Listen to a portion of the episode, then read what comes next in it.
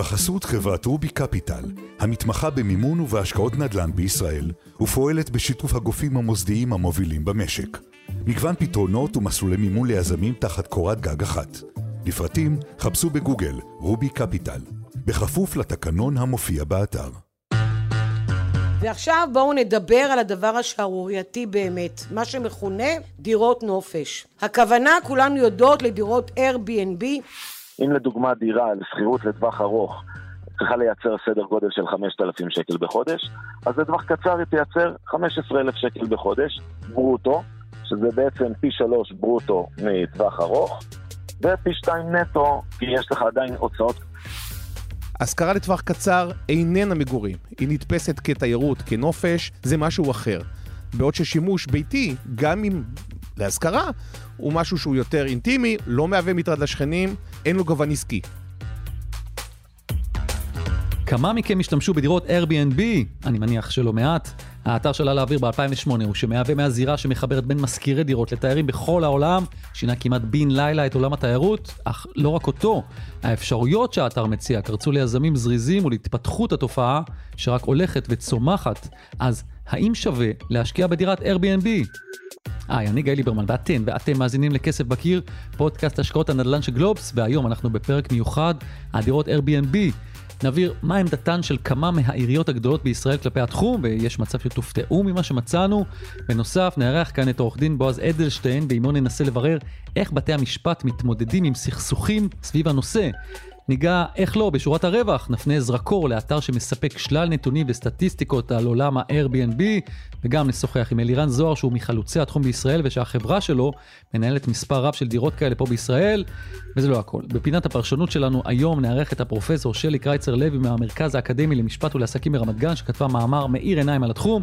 נשמע ממנה מה זה כלכלה משתפת, וננסה להעריך האם יום אחד תהיה רגולציה שתסדיר את הפעילות של Airbnb בישראל. יאללה, מההקדמה הארוכה בטח הבנתם שממש נהניתי לעבוד על הפרק הזה, מקווה שאתם תהנו מהתוצאה. בואו נתחיל עם קצת פרופורציות. כמה דירות Airbnb אתם חושבים שפועלות בישראל?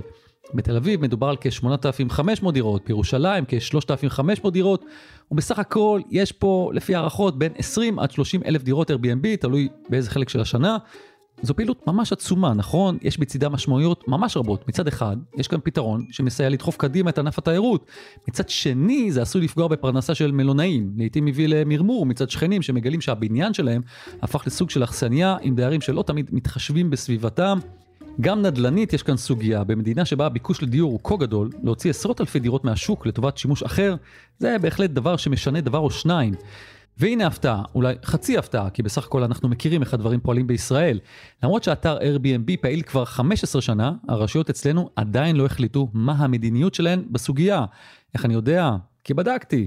בכנסת לא ממש התעסקו בנושא, ובטח שלא חוקקו חוקים שמסדירים את העניין, ומה קורה ברשויות המקומיות. פנינו לשש עיריות שונות ושאלנו מה המדיניות שלהם בנושא, והאם יש להם נתונים על היקף השימוש בדירות שכאלה בשטחיהן. התשובות, איך אומר, לימדו אותי שבמרביתן אין אפילו משהו שמתקרב למדיניות. בירושלים אסור לנו כי ככל הידוע להם פועלות בעיר כשלושת אלפים דירות Airbnb וכי הן לא מנוהלות או מפוקחות על ידי העירייה. בבאר שבע כתבו לנו ואני מצטט סוגיית דירות להשכרה לטווח קצר נבחנת כחלק מבחינת היבטי התיירות בעיר באר שבע. סוף ציטוט. מה זה בדיוק אומר, אני לא ממש הבנתי. בחיפה הבהירו לנו שאין להם נתונים על הנושא, והשאלה שלנו לגבי מדיניות פשוט זכתה להתעלמות. אגב, מבדיקתנו בעיר פועלות לפחות אלף דירות שכאלה. פנינו גם לבת ים ולהרצליה, ושם הבהירו שאין להם מדיניות עירונית בנושא. תל אביב שונה מיתר הרשויות. אולי כי שם גם נמצאות הכי הרבה דירות, דבר שמביא מדי פעם לסכסוכים מול השכנים ולעומס על התשתיות. תכף נפנה זרקור למחלוקת אחת שכזו שהגיעה לבית המשפט ולהחלטה מאוד מעניינת שהתקבלה באותו עניין. כך או אחרת, לעירייה כן יש מדיניות, וכחלק ממנה, הם ביקשו בשנה שעברה, שימו לב, להגביל את פעילות דירות ה-Airbnb בתחומי העיר בדרך מעשית, דרך הכיס. ביוני 2022 החליטה מועצת העיר כי החל מינואר 2023, דהיינו לפני כחצי שנה, כל דירה שמושכרת לפחות פעמיים בשנה, לתקופות של בין יום אחד ל-90 ימים, תחויב בתעריף ארנונה של כ-130 שקל למטר רבוע. זאת לעומת תעריף הארנונה הממוצע בעיר כיום שעומד על כ-56 שקלים למטר רבוע. כחלק מההכנות לפרק הזה פנינו לעירייה בכדי לבחון איך עובדת הגבייה ואולי גם נשיג כותרת כמה מיליונים נכנסו בינתיים לקופת העירייה. אז השגנו כותרת אבל לא כזו שהתכוונו אליה. מסתבר שאחרי שמועצת העירייה קבעה את מה שהיא קבעה, ההחלטה עברה למשרדי הפנים והאוצר, שרק בסמכותם לאשר סופית את תעריפי הארנונה בישראל, ושם פשוט החליטו שלא לאשר את ההחלטה, כך שלמעשה כלום לא השתנה. מדוע בשני המשרדים הממשלתיים לא אישרו? פנינו אליהם, והנה תגובת משרד הפנים. כל בקשה לשינוי תעריף הארנונה מעבר לשינוי הקבוע בחוק הינה במסגרת הבקשות לאישור חריג בארנונה, והיא תקפה לאחר אישור שרי הפנים והאוצר. כלל הבקשות שהוגשו בשנת 2022 וביחס לשנת 2023 לא נחתמו על ידי שר האוצר במועד הקבוע בחוק, ומשכך, נדחו. כך נמסר ממשרד הפנים, והנה תשובת משרד האוצר. הבקשות לשינויים בארנונה לשנת 2023 לא נחתמו עד למועד הנדרש, לרבות בקשת עיריית תל אביב. אז מה אומרים? לא ממש אומרים. אוקיי, סיכום קצר של מה שהיה לנו עד עכשיו. בישראל יש פעילות ענפה של השכרה לטווח קצר ומיעוט רגולציה. במילים אחרות, אין כללים ברורים. אז מה קורה כשמתגלעים סכסוכים בנושא? הולכים לבית המשפט. איזה טיעונים בדרך כלל עולים מול בעלי דירות Airbnb ומה הנטייה של בתי המשפט בנושא? כדי להבין את הסוגיה הזו הזמנו לאולפן כסף בקיר את עורך דין בועז אדלשטיין שמכיר את הסוגיה לעומק. אהלן בועז, המיקרופון שלך דולק. בוא נתחיל בהיכרות קצרה. אהלן גיא, נעים מאוד. אה, אני עורך דין אה, במשך 28 שנה, שותף ליטיגציה במשרד עמית פולק מטלון אה, מתל אביב. אני מומחה למשפט עסקי ומסחרי, לרבות ליטיגציית נדל"ן. אז תשמע, דיברנו קודם על המדיניות של הרשויות המקומיות, או אולי על זה שאין ממש מדיניות מוצהרת, אבל את החסר הזה משלימים בתי המשפט, ואולי זו אמירה כללית שלך לפני שנצלול קצת לנושאים עצמם? באופן כללי, אני לא ראיתי שהתקיים דיון מעמיק בכלל בכנסת וגם ברשויות המקומיות בסוגיה הזאת. לא נערך דיון ממצה בשאלה אם זה רצוי או לא רצוי. האם כדאי לנו כחברה לעודד או אה, למנוע השכרה של דירות לטווח קצר, אה, והדברים מגיעים מלמטה, דרך בתי המשפט. נכון להיום אה, זיהינו הליכים רבים בתחומים שונים שמקיפים את התופעה הזאת. אגב, אני חייב להגיד, אה, הליכים לדעתי לא, לא רבים מדי, זאת אומרת, זיהינו כמה, אבל באמת מול התופעה ומול זה ש-Airbnb קיים כבר בארץ לדעתי מתחילת העשור הקודם, אני לא משוכנע שזה כל כך הרבה. אז אם נשווה את זה לתחום המטאורולוגיה, אם בתחילה זה היה טפטוף דק, היום זה כבר גשם. אה, זאת אומרת, יש מגמה. זה... יש מגמה, עדיין אין מבול, אבל uh, אנחנו מזהים, בפרט בחודשים האחרונים, ריבוי של פסקי דין בתחומים שונים, שכולם פחות או יותר עוסקים בתופעה הזאת שנקראת Airbnb או השכר לטווח קצר. אז בואו ננסה לסווג את ההליכים האלה לכמה מתווים או כמה uh, דרכים שבהם בעל או בעלת דירת Airbnb יכול למצוא את עצמו בבית המשפט. אולי נתחיל עם הדבר הראשון, שזה בעצם נציגות הבית המשותף, או השכנים שלך, נגיד במילים פשוטות, פשוט מתרעמים על הנושא שאתם מפעילים דירת Airbnb ומחליטים, די, נמאס לנו, אנחנו הולכים לבית משפט. מצוין, יש כמה פסקי דין שניתנו לאחרונה בסוגיה הזאת. שכנים של בעל דירה שהחליט להשכיר אותה בשכירות לטווח קצר באמצעות אפליקציות ופלטפורמות אה, שונות, לא אוהבים את זה. הם לא אוהבים את תחנת הרכבת שנעשית להם בבניין, את השכנים, הדיירים החדשים, שלא מחויבים בשמירת המבנה, הם מגיעים בשעות כאלה ואחרות, בהתאם לשעות הטיסה שלהם, לא מקפידים על uh, שקט.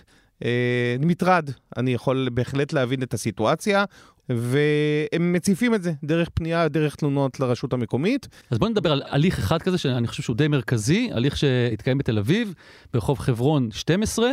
אה, גם סוכר פה בגלובס לפני כמה שנים, ואני חושב שהפסיקה שלו היא די מעניינת בנושא הזה. נכון. רחוב חברון 12, אה, בניין חדש יחסית, עם תקנון בית משותף, שאסר על שימוש שאיננו למגורים. באותו מקרה, ברחוב חברון, קבעו הדיירים מראש, בתקנון המוסכם, לא יהיה שימוש שאיננו למגורים. זאת על סמך ניסיון עבר של אחד מבעלי הדירות. למעשה זה בעל הקרקע שעשה עסקת קומבינציה עם יזם, הוא התעקש שבבניין הזה תהיה הגבלה למגורים בלבד. הוא צפה את זה מראש, אני קראתי את ההליך המשפטי. הוא צפה את זה מראש, אה, על סמך ניסיון לא טוב שהיה לו בעבר בבניין אחר. והנה זה קרה. והנה זה קרה, בבניין האחר גילה שמרבית בעלי הדירות מזכירים אותם בשכירות לטווח קצר, דבר שגרם לבניין להידרדר מבחינת המצב הפיזי שלו.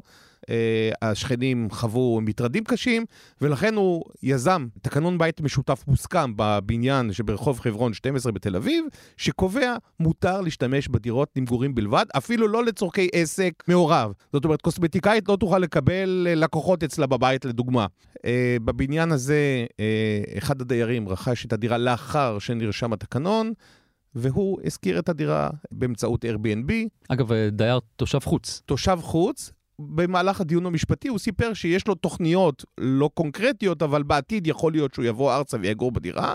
בינתיים הוא משכיר אותה אה, ועושה אה, תשואה נאה באמצעות השכרה לטווח קצר, למורת רוחם של השכנים, שהגישו תביעה למפקח על המקרקעין. המפקח על המקרקעין יש לו סמכויות שיפוטיות, כמו של שופט שלום, ולאחר דיון משפטי קבעה המפקחת על המקרקעין שהשימוש שמבצע אותו דייר הוא שימוש פסול, והוציא צו מניעה קבוע שאוסר עליו לעשות זאת. לטענת הדייר, הוא אומר, מה ההבדל בין מגורים למגורים? אני מזכיר למגורים לימים, בעל דירה אחרת מזכיר את הדירה שלו לחודשים או לשנים, מה ההבדל? אבל uh, הכמות עושה את האיכות. כמו בדברים רבים, uh, השכרה לטווח קצר איננה מגורים, היא נתפסת כתיירות, כנופש, זה משהו אחר. בעוד ששימוש ביתי, גם אם להשכרה, הוא משהו שהוא יותר אינטימי, לא מהווה מטרד לשכנים, לא מהווה, אין לו גוון עסקי. תגיד, למה ההחלטה הזאת היא, היא די חשובה בנוף? גם אני זוכר שכשזה התפרסם לפני כמה שנים, זה גם תפס קצת כותרות בעיתון. כי יש פה איזושהי אמירה שבעצם משליכה על מקומות אחרים? יש פה קודם כל נגישות. זאת אומרת, בעל דירה שהתקנון הבית המשותף שלה אוסר על השכרה או שימוש לצרכים שאינם מגורים פר סה, יש לו אפשרות להגיש תביעה למפקח על המקרקעין. האגרה היא מאוד נמוכה, אז קודם כל יש לו נגישות, הוא לא תלוי בשירותיהם הטובים או הלא טובים של הרשויות המקומיות בנושא הזה, הוא רשאי לגשת, כפי שנעשה באותו מקרה ברחוב חברון. אז ההחלטה הזאת היא בעלת משמעות שמאפשרת עצמאות בנקיטת ההליך המשפטי. בנוסף, הדבר הזה באמת עורר מודעות, חידד אותה, גרם לכך שאנשים מבינים שלא חייבים לסבול את אותו סבל של uh, שימוש לא מורשה בדירה שלידך. Uh, אני יכול להבין את המצוקה שלהם, מצד שני אני מבין גם את חופש הקניין של אדם שרוכש דירה להשקעה ורוצה, זה לא מילה גסה, להרוויח קצת כסף במדינת ישראל. אוקיי, okay, אז זה הליך אחד שאמרנו שהשכנים מתרעמים, ויש הליך נוסף שבעצם הוועדה המקומית היא זו שפועלת מולך. נכון. זה כבר קשור לדיני התכנון והבנייה. אם אדם משתמש בקרקע שלא לייעוד שנקבע בתוכנית, הרי שהוא עבריין. הרשות המקומית רשאית במקרה כזה לנקוט נגדו בהליכים מנהליים וגם פליליים. בוא נדבר על המקרה שדי מפורסם בתחום הזה לפחות, במצפה רמון, שהוועדה המקומית שם פעלה מול אה, ארבע בעלי וילות שהזכירו אותם בשכירויות טווח קצר, ולמה ההליך הזה הוא בעצם חשוב? במקרה של מצפה רמון הוא באמת המקרה, למיטב ידיעתי, היחיד שהגיע גם לבית המשפט העליון בהקשר הזה. מדובר בארבע וילות באזור מגורים, שהייעוד בתוכנית הוא למגורים בלבד, שהזכירו את הווילות האלה לשכירות לטווח קצר. לכל הווילות האלה הייתה בריכת שחייה. הם פורסמו ב-Airbnb, אה, למעשה למטרות נופש, קיט, בכולן היה גם כן facilities uh, שמאפשרים את זה, שירותי החלפת מגבות. זאת אומרת, היה כאן ניחוח עסקי, והוועדה המקומית לתכנון ולבנייה הגישה בקשה להוצאת צו שיפוטי שיאסור על השימוש הזה. לפי חוק התכנון והבנייה, סעיף 236, אה, בית המשפט נענה לבקשה, הוא ניתח אה, באמת את השימוש שנעשה, הוא מצא עובדתית שבעלי הדירות לא גרים במקום. אה, למרות שהיה ניסיון לטעון שהם כן גרים שם ובחלק מהזמן רק משכירים את הדירות לצורכי נופש, הוא מצא שמרכז חייהם של לפחות חלק מבעלי הדירות איננו שם. הילדים לומדים בבית ספר ברחובות, בעוד שהווילה נמצאת במצפה רמון, כתובת המגורים במשרד הפנים רשומה במקום אחר. הגיע למסקנה עובדתית שהווילות האלה באמת לא משמשות לבעליהן, אלא לצורכי השקעה. אולי אם אני אחדד פה, אנסה לרדת לעומק, אם אתם כבר מחזיקים בנכס כזה ויש טענה מולכם, כדאי שתנסו להראות שאתם באמת מתגוררים במקום. כמובן, לא לשקר ולא שום דבר, אנחנו לא דוחפים אף אחד למקום הזה, ברור, אבל אם אתם תוכיחו שאתם גם עושים שימוש של מגורים שלכם בעצמכם במקום, זה יכול לחזק את הקייס שלכם. נכון, ואני רוצה לומר עוד משהו. באותו מקרה במצפה רמון, התהליך המשפטי הונע על ידי תלונות של השכנים. שבאמת סבלו מרעשים של מסיבות, מסיבות רווקים, מסיבות גיוס וכולי, שמררו את חייהם. אמרו, באנו לגור במקום ביתי, שקט, כפרי, פתאום מצאנו את עצמנו באזור תיירות, לא זו הייתה כוונתנו, לא זו מה שאומרת התוכנית. בעקבות התלונות, הרשות המקומית אכן נקטה באותם הליכים. אני משוכנע שאם הבעלים היה גר במקום, ובגלל תת-ניצול, נניח משפחה שהילדים עזבו את הקן ויש שם חדר פנוי, ומשכירים אותו, אני בטוח קודם כל שהבעלים לא היו מאפשרים את אותו מטרד רעש, הרי גם הם עצמם גרים שם, כך שכל התלונות של השכנים, אני מניח שהיו נמנעות. בכל מקרה, ההתייחסות במקרה כזה היא גם פחות לעסק, אלא יותר לשימוש למגורים, שעל הדרך באמת מזכירים את אחד החדרים בצורה כזאת או אחרת, זה קצת אחרת. אני חייב להגיד שאמרתי קודם שהרשויות המקומיות אין להן מדיניות, פה באופן חריג, תמיד יש איזה חריגים, בעצם הרשות, המועצה המקומית, דרך הוועדה המקומית שלהם, הם כן, אפשר להגיד, יצאו נגד התופעה, הם הבינו את התלונות של התושבים, וככה בעצם מימשו סוג של מדיניות, למרות שעוד פעם, אין מדיניות מוצהרת ככל שאני יודע במקום הזה, אבל הנה, זה דרך לממש את העניין הזה. יש אה, דרך נוספת שבה בעלי Airbnb יכולים אה, למצוא את עצמם בבית המשפט, וזה בפן הפלילי. נכון, שזה למעשה הצד השני של אותה מטבע. דיני התכנון והבנייה מאפשרים לוועדות התכנון והבנייה גם לנקוט בהליכים פליליים. כנגד מישהו שעובר על אה, דיני התכנון והבנייה, לרבות שימוש שאיננו מורשה. באותו מקרה של מצפה רמון, ניתן היה גם כן לנקוט בהליך פלילי. אנחנו יודעים שבמקומות אחרים בארץ רשויות מקומיות נקטו בהליכים פליליים. אה, ראיתי מקרה שניתן לאחרונה אה, בנוף הגליל, יש מקרה שניתן בצפת. מה בעצם הטענה הפלילית שעושים שימוש חורג בנכס? כן, כשם שרשות מקומית לא תסכים שבעל אה, דירת מגורים יפתח בנגרייה, אה, כיוון שזה חורג מהייעוד שלשמו נבנתה הדירה והתוכנית מסדירה אותה. באותה מידה, אומרת הרשות המקומית, הוועדה המקומית, כאן זה לא מגורים אלא תיירות, אנחנו לא מרשים להקים פה בית מלון. ולכן הרשות אומרת, השימוש המסחרי הזה לצורכי תיירות, מלונאות, הוא עבירה פלילית, הוא שימוש חורג שלא כדין, ורשאיות לנקוט הליכים פליליים, וראינו שלאחרונה גם כן התחילו לנקוט בהליכים פליליים. אם אני מסכם את מה שאמרנו עד עכשיו, בהליכים שדיברנו עליהם, שלושת המתווים האלה, מה בעצם הסנקציה נגד אה, אה, בעל דירה שכזו? זאת אומרת, האם אני, חוץ מזה שהפסיקו לי ובעצם אמרו לי, אוקיי, אתה לא יכול להשתמש יותר בנכס הזה, האם גם השיתו עליי איזשהו קנס או איזשהו משהו אחר? כי אני לא זוכר שראיתי ב... בהליכים פליליים, לפי דיני התכנון והבנייה, אה, אכן הסנקציה היא קנס. אם למרות צו הפסקת השימוש, אה, הבעלים מצפצף על בית המשפט, במקרה כזה, זה כבר הפרה של צו שיפוטי, וזה כבר אירוע של כלא, יכול להיות. נכון, אבל לא ראיתי שם שבעלי הנכסים עכשיו השיתו עליהם איזה שהם קנסות מטורפים, או, או יצאו מזה בפגיעה גדולה, הם פשוט אמרו להם לעצור, כמובן הם צריכים לסדר את הדירה או את הבית בצורה אחרת, אבל אין עליהם פה איזה סנקציה מטורפת שהשיתו עליהם. אתה צודק. אין פה איזה סנקציה שאתה אומר לעצמך, וואו, זה גם יכול לעלות לי איזה קנס של איזה 50, 100, 200 אלף שקל, לפחות לא היה עד היום. עד היום לא היה דבר כזה, עוד איזה נכון. משהו שהוא ככה יכול מאוד להזהיר אותנו. הקנסות היו באלפי שקלים בודדים. ויכול להיות שבעל דירה אומר, אוקיי, כל עוד לא מונעים את זה ממני, אני אעשה זאת, ואם יהיה הליך, אני אתמודד איתו. זאת אומרת, זה סוג של בקרת נזקים כזאת. כן, כפי ששיטת אה, מצליח. ניהול סיכונים. אם אנחנו מדברים על ניהול סיכונים, והייתי כן אה, שוקל להשקיע בדירה לצורכי השכרה לטווח קצר, הייתי בודק בכל מקרה שני דברים. הייתי בודק את תקנון הבית המשותף, כמו שדיברנו קודם, לראות שאין כאן איסור קטגורי, כי אז אני יודע שבעלי הדירות עלולים להניע תהליך כנגדי. ב', אני אבדוק את התב"ע, את התוכנית בניין העיר, אבדוק את הייעוד. אם הייעוד הוא גם מגורים וגם תיירות, למשל בצפון, בעלי הציברים מזכירים את זה כדין, אז מצבי בסדר.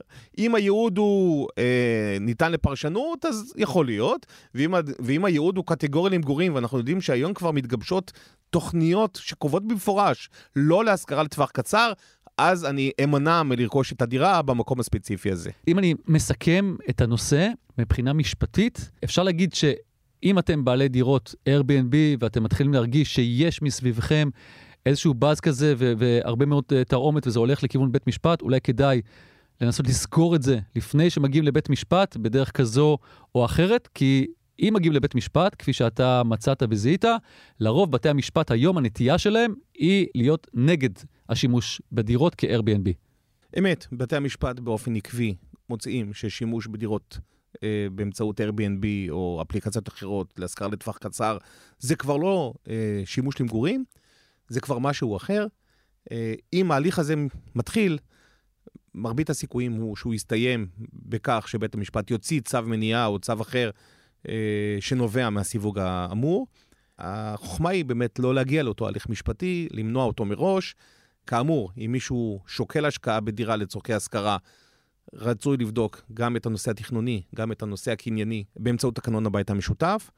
אה, לא להרגיז את השכנים, אה, ואם יש לך כבר דירה, אז תדאג, קודם כל, לשמור על שלוות השכנים, לשמור על מניעת מטרדים, כי זה מה שמחולל את אותם הליכים משפטיים.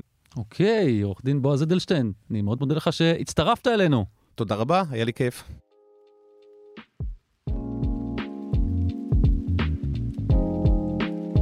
אז דיברנו על המדיניות של הרשויות כלפי דירות Airbnb וגם על מה שקורה בבתי המשפט. כעת, בואו נדבר על התכלס. האם שווה להשקיע בדירות להשכרה לטווח קצר?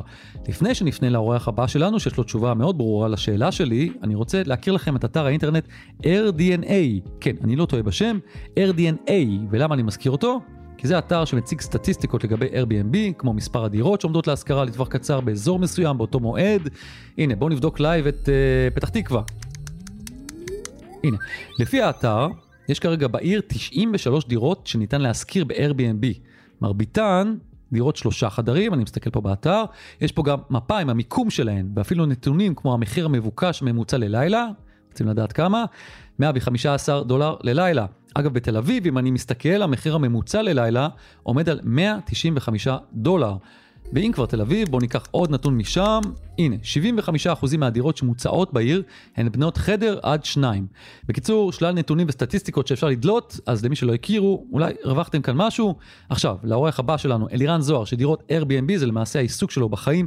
בואו נשמע ממנו קצת על עצמו וננסה להבין למה הוא כל כך מאמין בתחום. שלום גיא ושלום לכל המאזינים, נעים מאוד. אני עוסק בתחום כבר אה, קרוב לעשור, אני בכלל בא מעולם ההייטק, ונקלעתי בטעות לעולם הזה של ה-Airbnb. הייתה לי איזושהי דירה שניסיתי באמת להגדיל את התשואה עליה, כי היא לא עבדה כמו שתכננתי, כמו שרציתי. ובאמת, משיטוטים בעולם האינטרנט, אה, נקלעתי לזה ממש במקרה, והחלטתי שאני הולך על זה ומנסה. אה, עשיתי כמובן את כל הטעויות האפשריות, כי אז שהתחלתי, אף אחד אפילו לא ידע איך לאיית את אה, המילה Airbnb. והיום אני עצמאי לחלוטין, יש לי חברה עם אה, עשרות עובדים ואנחנו מנהלים מאות נכסים בכמה מוקדים ברחבי העולם.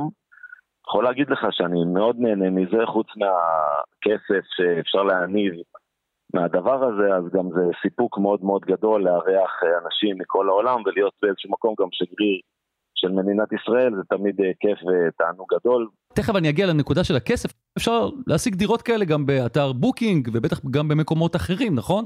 חד משמעית, אה, Airbnb זה פלטפורמה אחת מיני רבות, שבה אתה בעצם יכול לפרסם, לשווק את הנכסים שלך.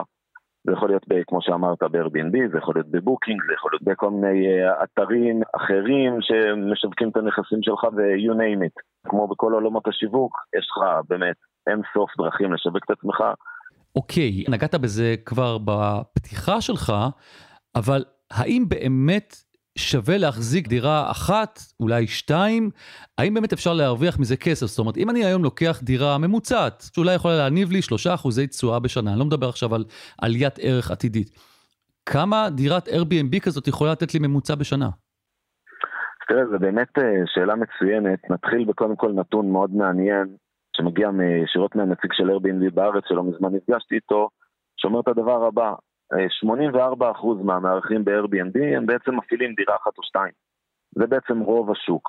עכשיו, יש כמה מודלים שבו אנחנו יכולים לעבוד. יש מודל של בעלות, שבו בעצם אני הבעלים של הנכס ואני יכול לעשות מה שאני רוצה. ובאמת, כמו שציינת, מ-2, 3, 4 אחוז, שזה התשואה היום הסטנדרטית בשוק, יכול לקבל גם עד פי 3, אה, שזה ממש משפר את הנקודת פתיחה שלך, ויכול גם לשנות חיים אה, בסצנריו מסוימים.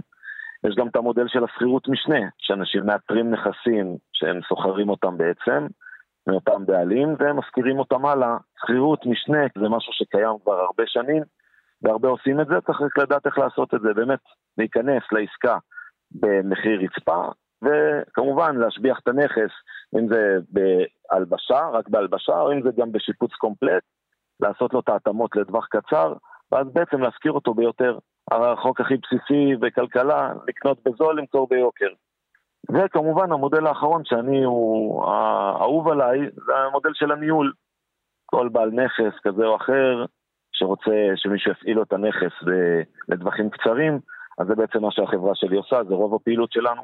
כל אחד יש לו את החלק שלו בעוגה והחלק של האחריות שלו, וזה עובד בצורה הזאת. אני יכול להגיד לך שבשבילי זה עובד, הכלל אצבע שלי זה בעצם לכל מי שרוצה להבין אם זה כלכלי או לא כלכלי, לא רוצה להיכנס לזה, לא להיכנס לזה, אז זה מאוד מאוד פשוט. אם לדוגמה דירה בשכירות לטווח ארוך צריכה לייצר סדר גודל של 5,000 שקל בחודש, אז לטווח קצר היא תייצר 15,000 שקל בחודש, ברוטו, שזה בעצם פי שלוש ברוטו מטווח ארוך, ופי שתיים נטו, כי יש לך עדיין הוצאות, כי את החשבונות הם עליך, ועוד כל מיני הוצאות של אה, ניקיון, ועמלות ניהול הפלטפורמות, ומערכות, וכל מיני דברים מהסגנון הזה. אז זה הכלל אצבע, ולפי זה אנחנו יכולים לתמחר ולגזור הלאה בעצם את ההכנסות שלנו ואת ההוצאות שלנו. הזכרתי קודם את אתר RDNA, כמי שמכיר את השוק, אלירן, איך לדעתך צריך להתייחס לנתונים שהם מוצגים בו? אחד הכלים שאני משתמש בו באופן תדיר, בעצם מדי יום, זה rdna.co, כל אחד יכול אה, עכשיו ממחשב לגלוש ולהיכנס לתוך האתר הזה, הוא מציע הרבה מאוד נתונים בסיסיים בחינם, ובעלות של מנוי אה, סמלי אפשר גם לקבל אה, סטטיסטיקות שלמות.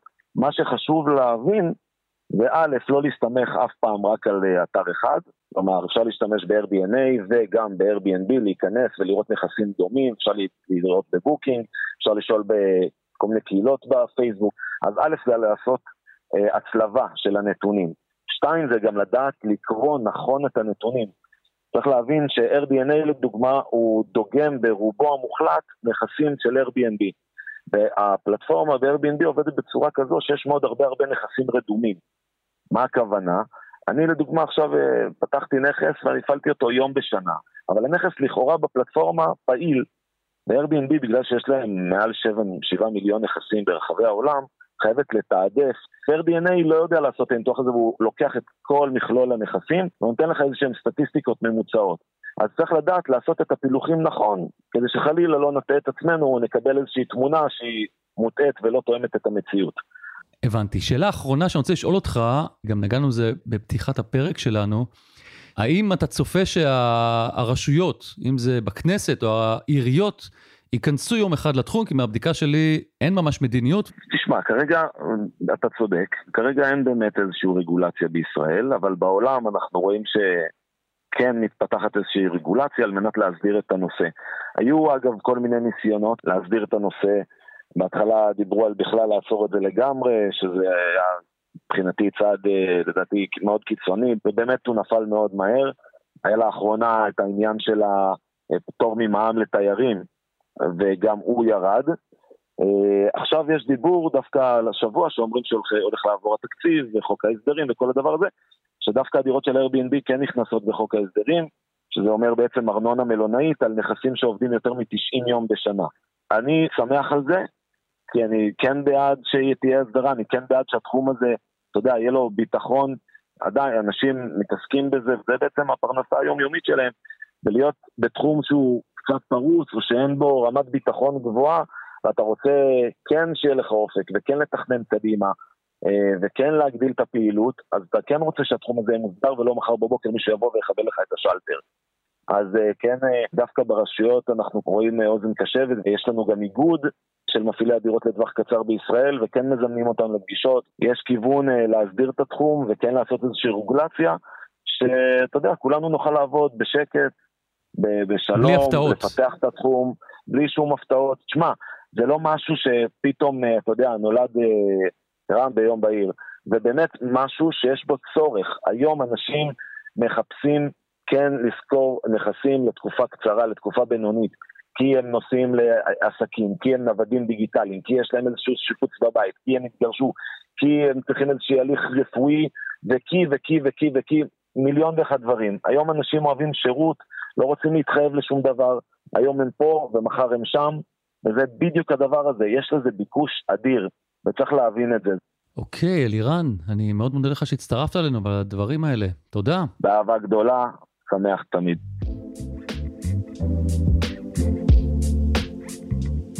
רק הבהרה חשובה לגבי הנושא של הסדרת התחום והסעיף בחוק ההסדרים שעליו דיבר אלירן.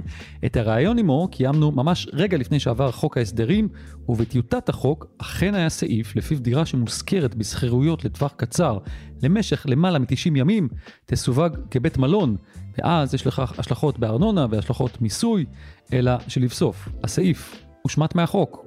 אוקיי, ועכשיו אנחנו לפינת הפרשנות שלנו עם פרופסור שלי קרייצר לוי מהמרכז האקדמי למשפט ועסקים ברמת גן. מה נשמע שלי? טוב, מה שלומך? Uh, מצוין. רצינו לדבר איתך כי לפני כמה שנים כתבת מאמר מאוד מעניין, uh, שאולי ייתן לנו קצת עומק אקדמי לכל הנושא הזה של Airbnb ובכלל למושג הזה שאת משתמשת בו שנקרא כלכלה משתפת, ואני אשמח אולי להתחיל בכמה מילים, מה זה כלכלה משתפת? אוקיי, okay, אז כלכלה משתפת זה בעצם התרגום של המונח uh, באנגלית sharing economy. יש לה כל מיני הגדרות. הגדרה מקובלת, או, ואולי המתאימה ביותר להקשר שלנו, זה שאנחנו מדברים על שווקים ישירים בין עמיתים, כלומר, שאנחנו יכולים, אנשים פרטיים, לא עסקים, ישירות אחד עם השני לייצר עסקאות להחלפה של מוצרים ושירותים. אז אני יכולה במקום ללכת לבית מלון, פשוט לשהות בדירה של מישהו אחר, או במקום להזמין מונית, אה, שמישהו מהעיר שלי אה, ייקח אותי טרמפ בתמורה לתשלום מסוים. זו בעצם כלכלה ישירה בין עמיתים. אה, יש כאלה שההגדרות שלהם נשענות יותר על ההיבט הטכנולוגי, שיש לנו פלטפורמה שמקשרת אותנו.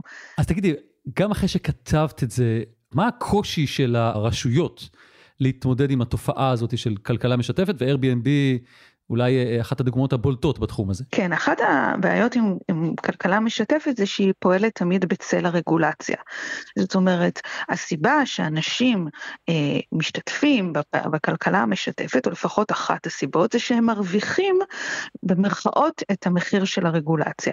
אם אני הולכת לדירת Airbnb והדירה לא כפופה לאותה רגולציה אה, שבתי מלון כפופים אליה, נניח מבחינת מיסוי, ביטוח, אה, ומבחינות אה, נוספות, אז בעצם הדירה הזאת תהיה יותר זולה. אה, ואותו דבר גם כשאנחנו מדברים על אה, שירותים כמו אובר או ליפט שמציעים לנו אה, הסעות שאנשים פרטיים ולא כפופים לרגולציה של מוניות. אז בעצם אנחנו מרוויחים כאן משהו מכך שמדובר בפעילות שנוצרת ככה מלמטה בלי איזושהי רגולציה. ואז נוצרת השאלה איך רשויות צריכות להתמודד עם המצב הזה. מצד אחד אנחנו יכולים יכולים לבוא ולומר, בואו נכיל את אותה רגולציה שאנחנו מכירים מהשוק הקיים והמבוסס. אבל זה לא כל כך פשוט. יש חוקרים שיגידו לך שהפעילות של הכלכלה המשתפת מצביעה על כך שהשוק המבוסס הייתה בו איזושהי בעיה. ולכן להכיל בדיוק את אותה רגולציה יכולה להביא לתוצאות דווקא לא יעילות. אה, ואז באמת נוצרת איזושהי דילמה שאנחנו צריכים להחליט מה הרגולציה המתאימה בנושא של כלכלה משתפת. ובאמת, כמו שציינת, זה אתגר שהוא במיוחד נמצא על שולחנן של רשויות מקומיות, אה, פחות מהמדינה עצמה, אלא נדון ברמה של הרשות המקומית לרוב. כי הם אלה שגם פוגשים את הדיירים או את השכנים שלהם. תראה, זה תלוי, יש כל מיני אה, ערים גדולות בעולם שבהחלט התמודדו עם השאלה של אה, Airbnb, ובאמת אנחנו כמעט תמיד רואים את זה ברמה של הרשות המקומית, ואז הם התמודדו עם כן כל מיני שאלות, קודם כל האם לאפשר את זה או לא, אה, באיזה תנאים לאפשר, האם זה דורש למשל רישיון עסק מסוים, האם זה דורש, אם זה כפוף למיסוי של תיירות, זאת אומרת, אמנם בישראל אנחנו לא רואים רגולציה, אבל אם אנחנו מסתכלים מעבר לים, אז כן ברמה של הרשות המקומית התייחסו לשאלות האלה, בין היתר בגלל שלכל רשות מקומית יש את התנאים שלה, כמה היא רוצה לעודד תיירות, מול מצד שני כמה אה, הפעילות של Airbnb מכבידה על התושבים עצמם בכל ההיבטים, של צפיפות ורעש ושאלות של השפעה על שכר הדירה וכדומה. הזכרתי את זה בשיחה שקיימנו לפני שפתחנו פה מיקרופונים, זה שה-Airbnb גם מתפתח, זאת אומרת, אם בהתחלה היו הרבה אנשים, או יותר אנשים, שאירחו בתוך הבית שלהם, אה, מין חדר כזה, לי זה מזכיר מיד את הסרט אה, אלכס חולה אהבה, אז כיום יש ממש אה, פעילות שהיא יכולה להיות מאופיינת כעסקית לחלוטין. נכון, ובאמת בכך גם עסקתי במאמר שלי, יש בעיניי הבחנה מאוד חשובה בין אנשים שמשכירים יחידת דיור או חדר בבית, ובאמת אלה תופעות שהיו יותר נפוצות בהתחלה, כשרק התחיל Airbnb, דרך להשלים הכנסה, יש לי איזושהי יחידת דיור, חיים בעיר זה דבר יקר, הנה דרך להשלים הכנסה, באותו זמן גם תייר יכול לקבל איזושהי עסקה זולה יותר. אבל באמת מה שנוצר, בגלל בין היתר חוסר הרגולציה, נוצר בעצם שוק שבו אנשים מחליטים שלא להשכיר את הדירות שלהם לשוכרים אה, בשכירות ארוכת טווח, אלא, ולזה יש כבר השלכות הרבה יותר רחבות על העיר. אז אני רוצה לשאול לך לקראת סיכום, מה בעצם ההערכה שלך פה לגבי ישראל? האם אנחנו צפויים לראות רגולציה? אני חושבת שזה מאוד תלוי בתנאי העיר, אה, ואם אנחנו מדברים ספציפית על תל אביב, שאני חושבת שהבעיה המרכזית היום בישראל היא בתל אביב, אז השאלה היא באמת, האם העיר תגיע למסקנה שהפעילות מכבידה יותר מדי על התושבים, אה, ברמה שמצדיקה רגולציה, וגם אז צריך להיות חכמים עם הרגולציה ולחשוב מה אנחנו רוצים. לצד ההגנה על התושבים, יש גם אינטרס בהגדלה של היצע הדירות או המקומות הפנויים לתיירים, כי תל אביב גם נהנית ומרוויחה מתיירים שמגיעים. אז בסופו של דבר, הרגולציה תגיע כאשר יצליחו למצוא איזון נכון בין הצרכים של התושבים לרצון של העיר אה, ליהנות גם מהתיירות. אז, אה, אז קשה לי להתנבא, אבל הייתי אומרת שב... באיזשהו שלב יצטרכו, אה, אם התופעה תמשיך ותגדל, יצטרכו לחשוב על רגולציה. ועוד הערה אחת זה שיכול להיות שבישראל, במבנה של השלטון המקומי והשלטון הארצי, יכול להיות שבישראל בסופו של דבר כן יהיה הגיוני להסדיר את הנושא ברמה הארצית, אה, בגלל שלפעמים לרשות המקומית יכולים להיות כשלים מסוימים בקידום של המדיניות שלהם. אוקיי, פרופסור שלי קרייצר לוי, המרכז האקדמי למשפט ועסקים ברמת גן, תודה רבה שהצטרפת אלינו. תודה רבה לך. בחסות חברת רובי קפיטל, יזמי נדל"ן, בתקופה של אי ודאות שם המשחק הוא פיזור סיכונים מחושב. קרן ההשקעות של רובי קפיטל, שותפת equity שקטה, מספקת לכם את השקט הפיננסי הדרוש לניהול הפרויקט בהצלחה. למידע נוסף, חפשו רובי קפיטל בגוגל, בכפוף לתקנון המופיע באתר. זהו, עד כאן הפרק המיוחד שלנו על Airbnb. אני מזכיר לכם, לכן, שעשרות פרקים מעולים נוספים שלנו ממתינים לכם בכל אפליקציות הפודקאסטים או באתר גלובס. אם יש לכם שאלות, הערות או שתרצו בעצמכם להתארח בפודקאסט שלנו ולשתף בסיפור ההשקעה שלכם, דברו איתי. ניתן לפנות אליי דרך פייסבוק, טוויטר, אפשר גם אינסטגרם, אפשר גם דרך כתובת המייל שלנו, כסף נקודה בקיר at גלובס נקודה נקודה co.il, באותיות באנגלית כמובן. ניר לייס ערך את הסאונד, והילה וייסברג היא עורכת הפודקאסטים של גלובס. תודה לכל האורחים שלנו, אלירן זוהר, פרופסור שלי קרייצר לוי, ועורך דין בועז אדלשטיין. יש גם גילוי נאות, עורך דין אדלשטיין ייצג בעבר את אלונה בר-און, שהיא אחת מבעלות עיתון גלובס. כיום הוא איננו מייצג אותה בשום הליך. ועכשיו, אם תסלחו לי. אני נוסע לבדוק דירה מאוד מעניינת בעיר שתיירים החלו לגלות, לא אספר מה שמה, אפשר לרמוז ששמה מתחרז עם בר מצווה. נראה לי שההשקעה בדירת Airbnb זה הכי עני, או שלא. אני גיא ליברמן, ביי.